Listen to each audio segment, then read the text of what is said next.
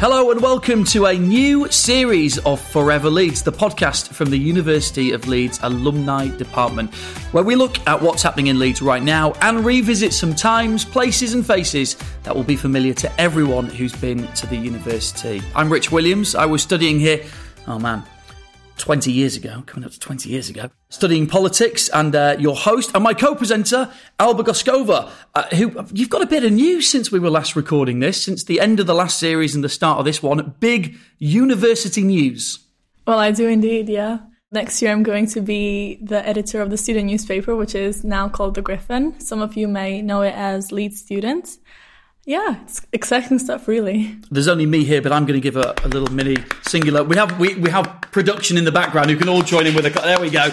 Uh, so you had to like put yourself forward as a candidate for that, and uh, how did your campaign go? What did you run it on? Why did people choose you, Alba? I think, to be fair, I had a lot of passion for the role. Uh, I ran it online on social media as well as like like present. Um, I did posters, like mini events, all that. It was lots of fun, and I think my passion and my dedication to the newspaper really showed. So that's why.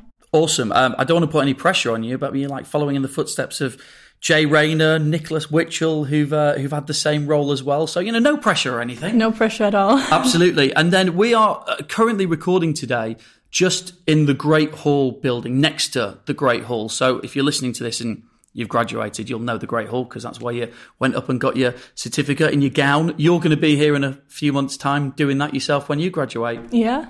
Very soon. Exciting. Okay. But you get a little sneak preview beforehand by sneaking in beforehand, which is great. Uh, I'm feeling really nostalgic this week because um, I came here yesterday, even though we're recording today, because yesterday was the 20 year anniversary of um, my wife and I getting together uh, and we met at Leeds Uni. So we came here for a stroll around in the sunshine and a cup of coffee, looking around and just just reminiscing about how it's possibly 20 years since we were here and uh, just feeling jealous of the fact that you're still in and amongst it. Well, that was a long time ago. Indeed, Thank you very much. Really appreciate it. That was me giving you a round of applause and you uh, totally taking the you know what. Okay, we have lots coming up for you on this series and to start us off on this first episode of series two. So, Alba, what have we got on the podcast this time? Leeds people make the running around the world. On this edition, we'll be meeting the best selling historian and author, Helen Rappaport, and finding out how she kindled her love of the Victorian era when she studied at Leeds in the swinging 60s. We'll be talking to seasoned BBC News presenter Martine Croxall, face of the BBC World and BBC News channels, host of The Papers, and winner of Celebrity Mastermind, about how she discovered a passion for journalism by working on, yes, the Leeds Student newspaper. And we'll be finding out about the Leeds born academic who worked tirelessly to rescue scores of scholars and writers from Nazi Germany. Plus, you've heard of these heat pumps, right? Well, the government is planning to offer grants for 90,000 homes to install the new low carbon heating systems but they're proving controversial. We've got a doctoral researcher to explain how heat pumps fit into the net zero future and why they can be affordable. And as the summer term begins, graduation time is approaching. This year, Leeds has hosted some very special events for all those students who missed their graduation ceremonies because of the pandemic over the past couple of years. We'll go wandering among the caps and gowns to meet some of them and find out about their memories of Leeds. Remember to follow Forever Leeds on Apple Podcasts, Spotify, or your favorite podcast app. You'll get every episode automatically. And do tweet us at Leeds Alumni. We'd love to hear what you think of the podcast.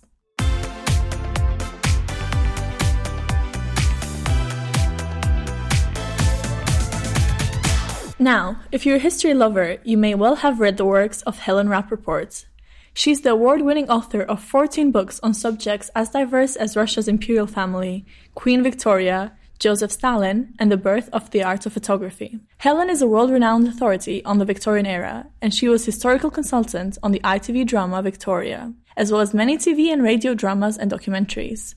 And if you were in Leeds in the late 1960s, especially in the theatre group, you may well have rubbed shoulders with her.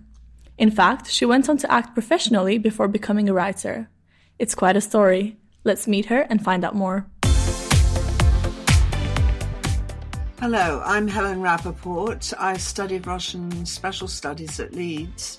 and now have an honorary doctorate from Leeds for my contribution to writing history over many years. I concentrate mainly on Russia and Victorian Britain from around the reign of Queen Victoria 1837 to the end of the Russian Civil War in about 1920. I've always had a great interest in Victorian Britain. I think it stemmed from the fact that I loved Charles Dickens. But it was in my teens that I discovered Russia, that sort of Cold War period, actually, when Russia seemed very remote, you know, that enigma hidden behind the Iron Curtain. I developed such a passion for the, all things Russian that I leapt at the chance of being able to study Russian in the sixth form at grammar school. I always count myself lucky that I got accepted at Leeds because this is the 1960s. It's a very long time ago, but in the 1960s, the Russian department at Leeds was absolutely first class. It was the most wonderful, comprehensive, far reaching course I could have wished to be part of. And uh, I count myself very, very lucky. I always remember the day I, I left for Leeds. Now, I had never been further north, I think, than sort of Greater London. I remember my mum coming with me to the station at Gillingham to see me off with my enormous suitcase. I, would sent a trunk on ahead of me to my digs in Hare Hills. And my mother wept as I got on the train. It was almost so as though I was going off to dig darkest Siberia or somewhere. It was extraordinary arriving in Leeds, not having had any experience of Northern England at all. But I came to develop a great love of Yorkshire. The 1960s in Leeds was an incredible time to be a student. We were free, we were excited, we were liberated, we were discovering all these new freedoms. The women's movement was beginning to develop.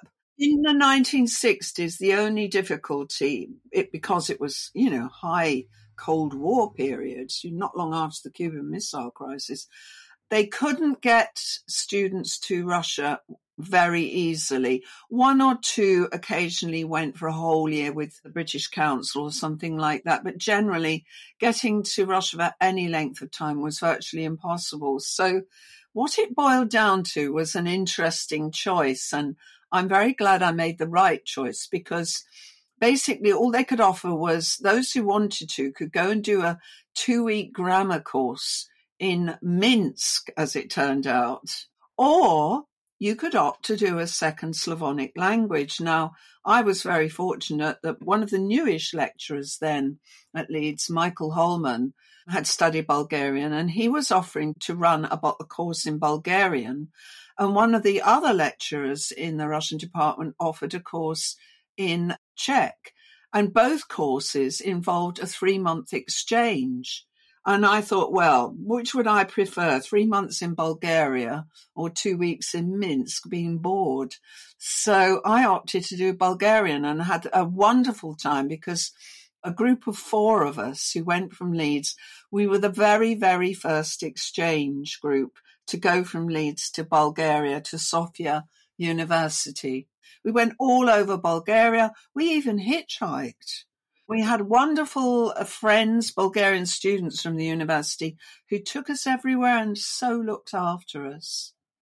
Once you're bitten with acting, it's something you have to either do an exorcise or spend the rest of your life thinking, oh my God, maybe I should have tried. So I was in that position and I was bitten and I'd paid Nina in the Seagull, for God's sake, because I was you know, full of all the romanticism of being an actress. So I went off and I tried to work as an actress. And I would say I spent the best part of the next 15 years out of work, broken, pissed off actually, because it's not, it's not a happy profession to be in. The re- rejection, the long periods doing menial jobs, but I'd always wanted to get into writing history. And so I think in the end, it just was a very natural progression. I don't regret it now. I kind of got where I was meant to go, I feel, in the end, but by a rather circuitous route. My real big, I would say my first real success in terms of sales, and, and I'm still getting sales and foreign rights on that book is um, the Romanov sisters, uh, Four Sisters, it was in English in the UK, which came out in 2014. And that I think was quite an important turning point where I began to earn a living, really earn a living as a writer. I love the challenge of researching and writing about people for whom the record is incomplete, where there are gaps in the narrative, where there are myths and legends and no one's really done the work. And I love that kind of process of detection, come genealogical research, because I have done a lot of genealogical research. I got into genealogy in the early 80s. So I like going for subjects about whom nothing much is known. When I do a big subject, I like to opt for an aspect of the subject's life or times. So I never go for a great big biography of a very important person. So when it when it came to the Romanovs, I looked at particular points in their story. Did Leeds change me? If I had taken my mother's advice and stayed with being a secretary. And I don't blame her. You know, her attitudes were very much of her time and generation. If I had stuck with secretarial work, I probably would have got married and had 2.5 children by my mid 20s, been terribly bored, and God knows what I would have done. But instead, I went to Leeds. I discovered Russia, all things Russian. I had the fantastic community at Theatre Group we had a laugh and a wonderful time there. All in all, from grammar school to the end of my Leeds studying, I had the most wonderful liberal education that any person could wish for. And what's more, of course, back in the day, it was all state funded. So I'm intensely grateful for that. Leeds brought me so much rich experience. And one last thing I'd like to share I remember being in my digs in Hare Hills the day Sergeant Pepper came out, the, the absolute seminal Beatles album. And about six of my friends came rushing around to my digs, banging on the door, gra- flourishing the album. We've got it, we've got it. So we all went off to someone's flat and we sat there and we played Sergeant Pepper over and over and over again. And I think that's probably the most seminal memory I have of Leeds. From the Victorian era and Soviet Russia to the present day, and the climate challenge. Some 85% of UK homes use gas boilers for heating, and that makes it one of the most polluting sectors of the economy. As part of its net zero plans, the government is urging British households to adopt heat pumps, domestic heat exchangers that draw warmth from the air and ground, but they are expensive, costing up to £10,000 each and they're controversial. David Barnes is a research assistant in energy geostructures at Leeds, and he says we haven't begun to tap the potential for heat pumps. He's talking about shared underground heat exchangers that could get entire streets off gas. David, welcome to the podcast. Hello there. Thank it's you. Just a small area you're covering there, then. First up, I wanted to know exactly what are heat pumps and how do they work, assuming that most people use boilers nowadays. So, the first thing to know about heat pumps is that they're everywhere. They're not a new invention, they're not a novel technology, they're all over the place. They could be on the wall of your office, they could be in a vending machine, they're in your fridge for sure, they're everywhere. But using heat pumps for heating is uh, in the UK is something we've not done very much. Lots of other countries have been using heat pumps for decades and are doing really well at, at moving away from using gas and other fossil fuels. Uh, essentially, what a heat pump does is, is it's like a fridge in reverse. What that fridge is doing is it's that is it's taking energy away from the fridge and expelling it to the air, which is why the back of your fridge feels hot. What a heat pump is doing is drawing that energy from the air or the ground and it's compressing it and it's creating heat. So it makes the space warmer rather than cooler. Uh, so it, it seems like a, a, fairly obvious solution in some ways. And then my mind goes back to that little bit that we said at the start, which is ten thousand pounds at the moment, let's say for a, for a heat pump, which doesn't make it accessible to say right, let's all move to heat pumps at the moment. So, what's going to happen here? Is this a case of them getting cheaper as we do more of this? Is it an infrastructure thing? How do we move then from what we've got at the moment, non-sustainable, to this better solution? That is the challenge. Yeah. So currently, heat pumps are expensive Uh, £10,000 is the average for an air source heat pump. So one of the key things about heat pumps is you can use the air as a source of energy or the ground or a water source if you happen to be near a river, for example. So £10,000 is your average cost for an air source heat pump. The government has just introduced a new scheme uh, that will give away some grants for £5,000 towards installing a, an air source heat pump. So that still leaves a significant amount of money that the household would need to find. On top of that, my street is a good example. The best way I like to think about this is, yeah, from my position as a, I live on a street of terraced homes. Okay. I haven't got a garden. I've got a little yard. There's no room for a ground source heat pump because I don't have room for a borehole. I don't have room for an air source heat pump because there isn't anywhere far away, enough away from a window where I could put the outside unit. So what's the solution going to be for me? And the technology that we've been looking at is called shared ground heat exchange. And what it does is it brings together the idea of a heat network with the idea of a heat pump such that you can benefit from the electrified low carbon heat that a heat pump can provide with not having the equipment or not having the space and not having the equipment on the outside of your property. Yeah, because uh, I was reading the uh, the article in, in, the news about this, and it actually displays it when you look at the images that it's all you know underground. It's like a network that's piped out to to the houses. So, so what would happen there in terms of cost? Would you sign up for a monthly subscription, a payment, and then you would be provided with your your energy? This is the, one of the things that uh, why we think this has real potential because you know one of the challenges is you know if if you're a household and you would like a heat pump. You have to do all the work yourself. You have to decide you're going to do it. You have to find the right heat pump. You have to find a company who's going to install it and you'll have to pay for it. But this the the way that this shared ground heat exchange can work this is one of the things that needs to be developed is these business models to make it work is this is like a utility like a broadband provider. So a company a utility provider would install the pipework, install the boreholes that take the energy from the ground and run it up your street. So it would go under the pavement. That would mean if this worked out that you as a household can decide, all right, okay, well, it's time to replace our gas boiler or it's broken down, heaven forbid.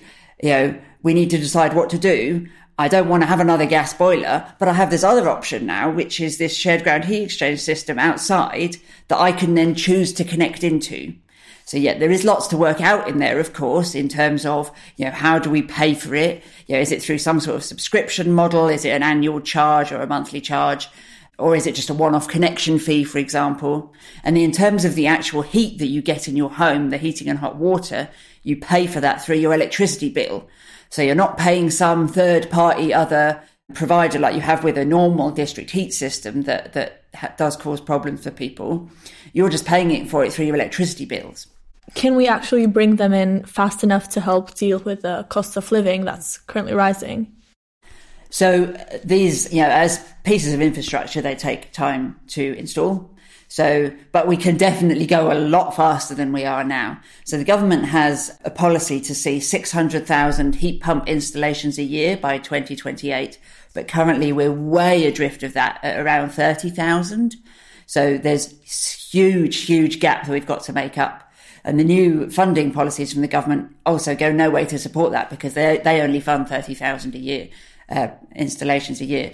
So the idea of, about um, developing this model is to say, you know, it, it wouldn't be reliant on that on that government you know, short term funding streams, that this could be a model that would work in the long term to scale this up across the country. And what we need to make that happen is we need new innovative providers you know, we need the companies who are who are involved in, you know different utilities, you know, with their established setups. We need loads of different people to come into this space and think, actually, I can do this. And, and since we published this work in the last few weeks, we're starting to have those conversations with with those companies now. Taking you back to the very start, how did you come to research this, and why Leeds? Sure. So I've lived around Leeds on and off for about 13 years and loved living here and and decided to have a change of career, and that took me away to the Orkney Islands for a while, and then down to London. And I was working in a local authority down in London, looking at essentially district heating, looking at heat decarbonisation for a, a big local authority in London.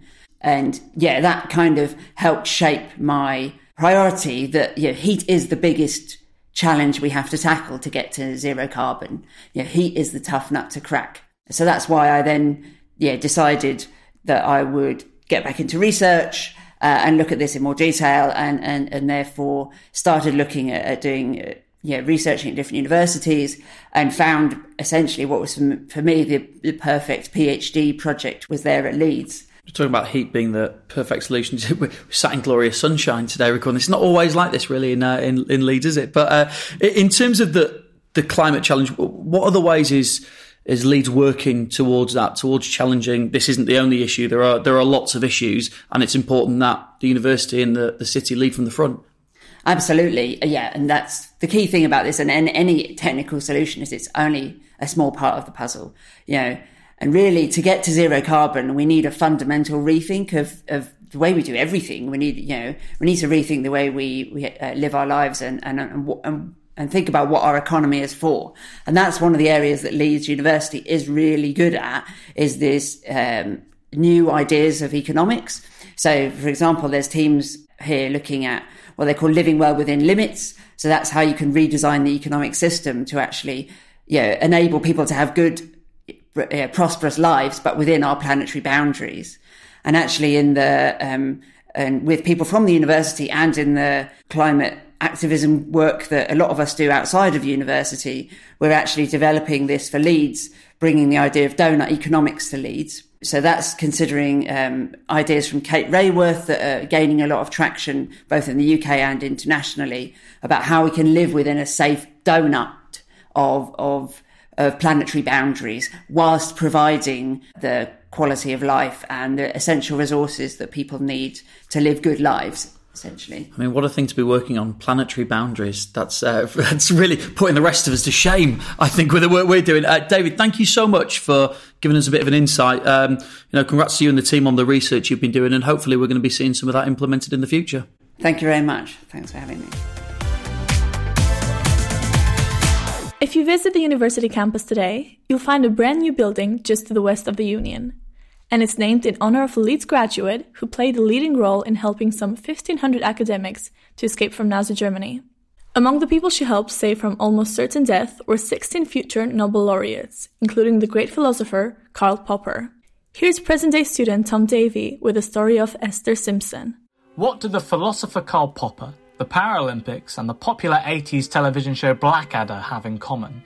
Well, the fields of philosophy, sport, and comedy all owe a debt to Esther Simpson, who was born in Leeds in 1903 and graduated from the university with a degree in French and German in 1925. As the Assistant Secretary of the Academic Assistance Council, Esther played a leading role in helping over 1,500 academics flee Nazi Germany. Her work throughout the 1930s involved organising transport for refugee academics who'd been barred from working by the Nazi government. And in this respect, the work she did was the academic equivalent of the Kindertransport program, saving the lives of those persecuted by the Nazi regime. Once they arrived in Britain, Esther remained a figure of support for those transported and helped arrange accommodation, language schooling, and assisted in the search for academic and commercial work. Indeed, by the outbreak of war in 1939, Simpson had managed to find work for over 2,000 scholars in UK universities. Those she aided became affectionately known as Esther's children. Among her children were the aforementioned philosopher Karl Popper, Ludwig Guttmann, a neurologist who established the Stoke Mandeville Games, a forerunner to the Paralympics, and the historian Victor Ehrenberg, grandfather to the comedian and Blackadder writer Ben Elton. With an emphasis on academia, those she helped bring to Britain cut across all sectors of cultural and academic life. Indeed, among those she assisted, she could count 74 Fellows of the Royal Society, 34 Fellows of the British Academy, and 16 Nobel Prize winners. Yet, despite the accolades and recognition accredited to those she assisted, Simpson's priority was to rescue people from danger and to help resuscitate their careers. It was not simply the enrichment of British intellectual life. In this aim, Esther worked preposterously hard, to quote one of her former colleagues, and indeed it was 13 years after her appointment to her position that she finally took her first holiday. Now, in 2022, one of the newest buildings on our campus has been named after Esther Simpson and her life saving achievements. On March the 8th, International Women's Day, I went to the unveiling of the blue plaque outside the building to find out more about Esther Simpson, her life's work, and her lasting legacy. Here's Alison Lowe, Deputy Mayor for the West Yorkshire Combined Authority and Leeds alumna. Um, she was a remarkable woman, mm. um, what a hero. And to say that she came from Leeds, mm. Leeds, the city of sanctuary.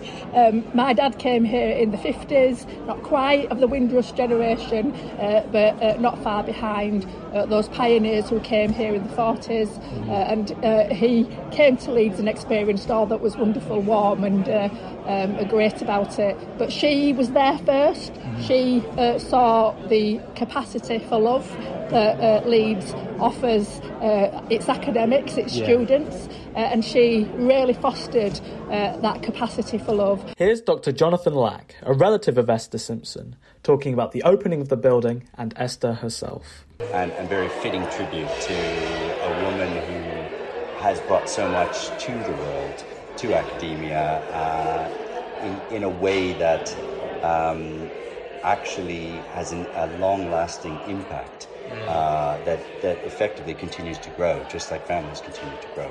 Yeah. Um, and and knowing that she was a family member, um, obviously fills me with pride and, and joy to, to see what she has achieved after all these years of hard work.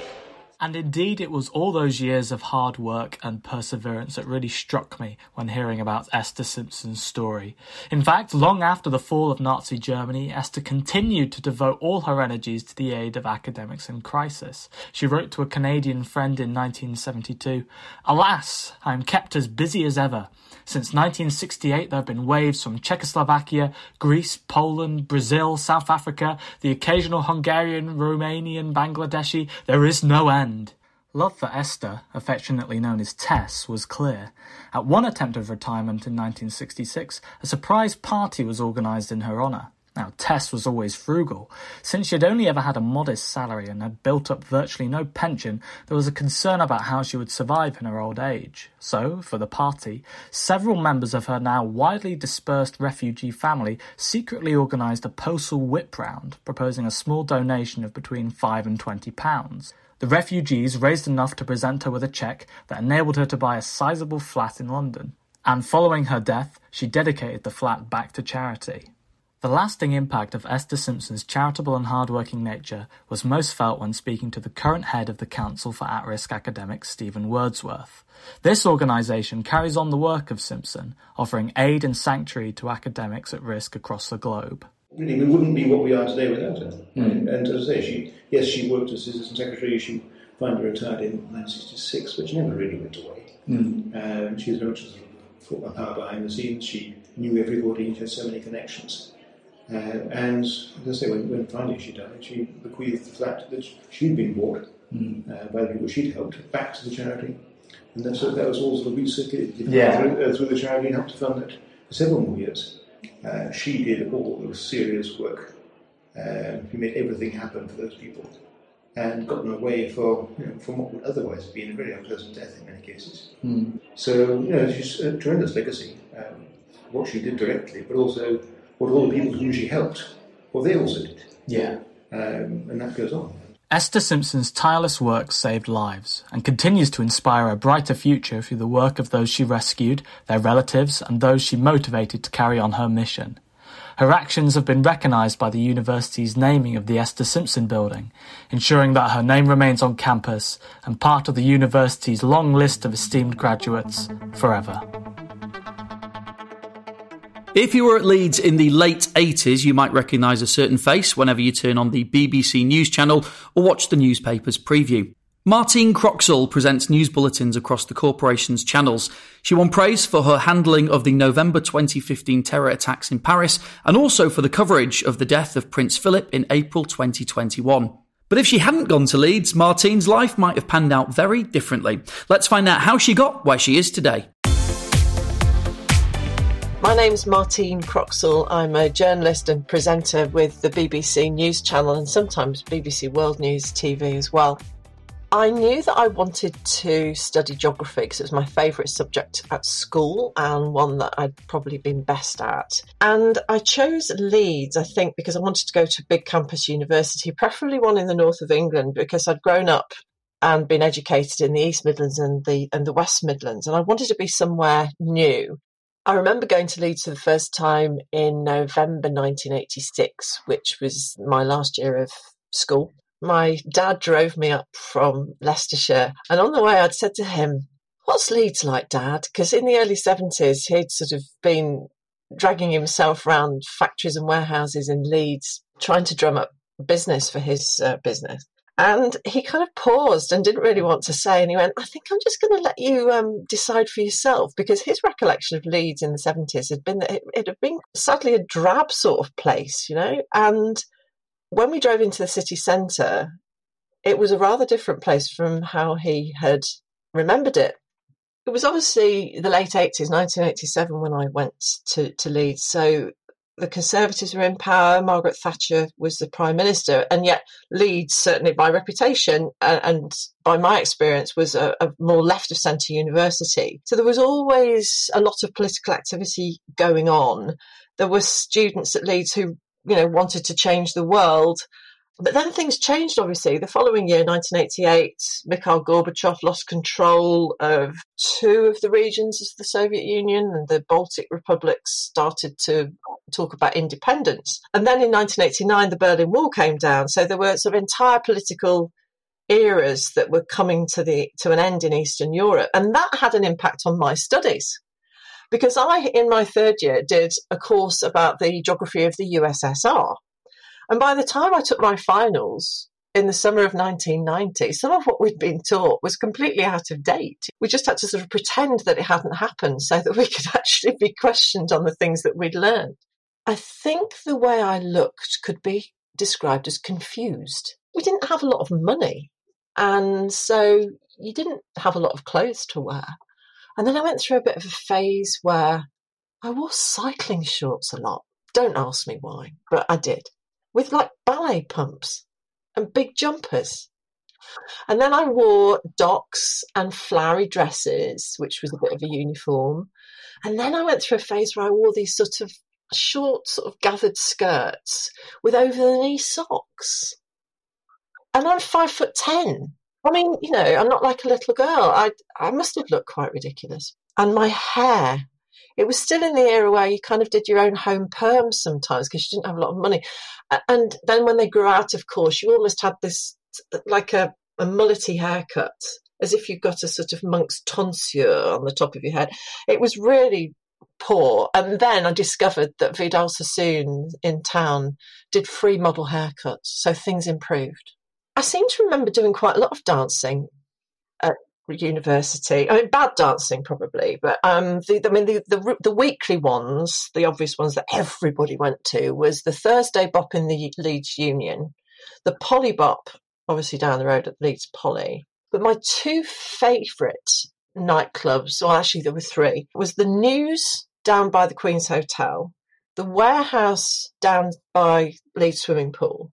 But my absolute favourite was Le Phonographique, which, or the phono as we called it, which was bizarrely under the floor of the Merrion Shopping Centre. Under the floor. I mean, like, like would lift a hatch up out of the floor and you would walk down these steps. And I remember it was such a friendly atmosphere and it played a lot of like early house music, which I really enjoyed the gigs that I went to at the Refec in Leeds, I remember the Bavarian Stompers Oompah Band were a massive favourite with everybody. I don't know why, but they were. I mean, they literally played oompah music from Germany and Austria. But the gig that stands out for me was seeing Julian Cope. I guess it must have been in about 1988, 89. And he dived off the balcony in the Refec, and thankfully the crowd caught him. I wasn't quite sure what I wanted to do as a career. I thought I knew what I wanted to do, and I thought I wanted to work in radio, but as a magazine program producer. So never thought of myself as becoming a journalist, but I thought it wouldn't do me any harm to do some sort of written journalism before I tried to get a job. So I vaguely dabbled with Leeds Student. I remember finding it quite an intimidating place to come into. Jay Rayner had been the editor, and I'm pretty sure Andrew Harrison was the editor when I came in one day and pitched a story because we'd been burgled. Somebody I lived with had come back early from a night out to discover our belongings being carted out of the house on Ebberston Terrace, just off Victoria Road. And she sort of said, That's Nicola's television, and grabbed the aforementioned portable television and off this um, rather startled youth who was burgling our house. I remember I had perfume stolen, I had a hi fi thing stolen. My parents were furious with me because they deliberately put a padlock on my bedroom door. And of course, I was in such a rush to get out, I, I hadn't locked my door. But I remember walking into the Leeds Student um, office and saying, I think I've got a story. And Andrew said to me, Yeah, that's a story. Why don't you write it? So I did. I'm not sure that much of what I originally wrote survived. But anyway, yeah, I, so I wrote a few times. And then in my holidays, I did a placement with the Hinckley Times, our local newspaper, and I wrote the weddings page. I think the student me would be amazed at what I'm doing. I was probably quite shy, really. And for my sort of 18, 19 year old self to see me on national and international television, you know, breaking the news of the Duke of Edinburgh's death to millions and millions of people, or reading the national bulletins at the weekend where we have millions of viewers, would be so surprised that I went on to do that because my expectation and, and intention was very much to be a, a backroom person in broadcasting, uh, radio, not television.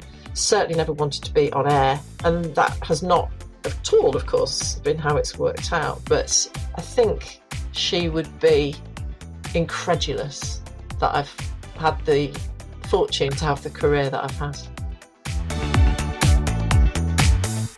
Finally, spring means graduation time at Leeds for lots of students, including me. It's a time to recognize what you've achieved as a student, celebrate with friends, and see some familiar places maybe for the last time. And this year, the ceremonies are even bigger than usual, with so many graduations postponed because of the pandemic. Tom Davey went down to campus to meet the students who are marking the end of their time at Leeds and find out what it all meant.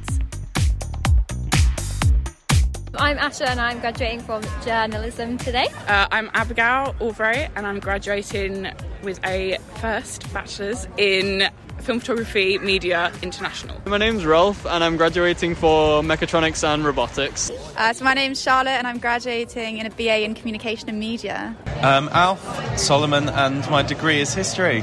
My name is Shaonan Li. I'm previously studying in University of Leeds as uh, electronic electrical engineering. Uh, Dan Smith, and I'm graduating from uh, Economics and Maths. My name is Thomas Davey. I am graduating with a BA in History. However, today I am on campus on behalf of the Forever Leeds podcast. Amongst the smiling graduates and their families and friends, I'm talking to those like me who have only just been given the opportunity to attend their graduation ceremonies due to COVID. Over the past few weeks, students from both the 2020 and 2021 cohorts have flocked back to Leeds to celebrate all their hard work. And so, I asked them what it felt like to return to the city, to finally have a graduation ceremony, and of their favourite memories at the University of Leeds. And how does it feel to be graduating today? Amazing!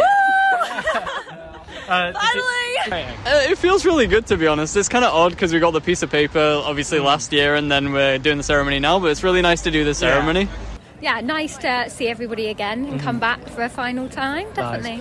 Having the graduation such a long time after actually graduating, you know. Um, it's quite nice because I'd forgotten I graduated because it was months and months and months ago, Yeah. and now it's like, oh, uh, I remembered all the all the great stuff that I, I'd, I guess I'd achieved. It's- Have you caught up with like various friends and stuff you haven't seen in a while? Yeah, we've not seen each other in a few months. Eight isn't it? months, yeah, it maybe. be, yeah. We all live in London now, so we just came up for the for the oh, night. Oh, nice! So, like as a little group of you. Exactly, and going to Fruity tonight to celebrate. Nice, so. nice. Classic kind of return back to Leeds. sort Exactly. Nice. exactly. Might go fruity for the last time uh, and experience that, so it should be, should be should be good. Yeah. Nice. Uh, are you got any, any kind of like plans now? Are you going to do some fun bits? See where the day Yeah, takes we're us. not too sure To a drink, first of all. What will you miss about the city? Um, I won't miss anything because I'm going to stay here.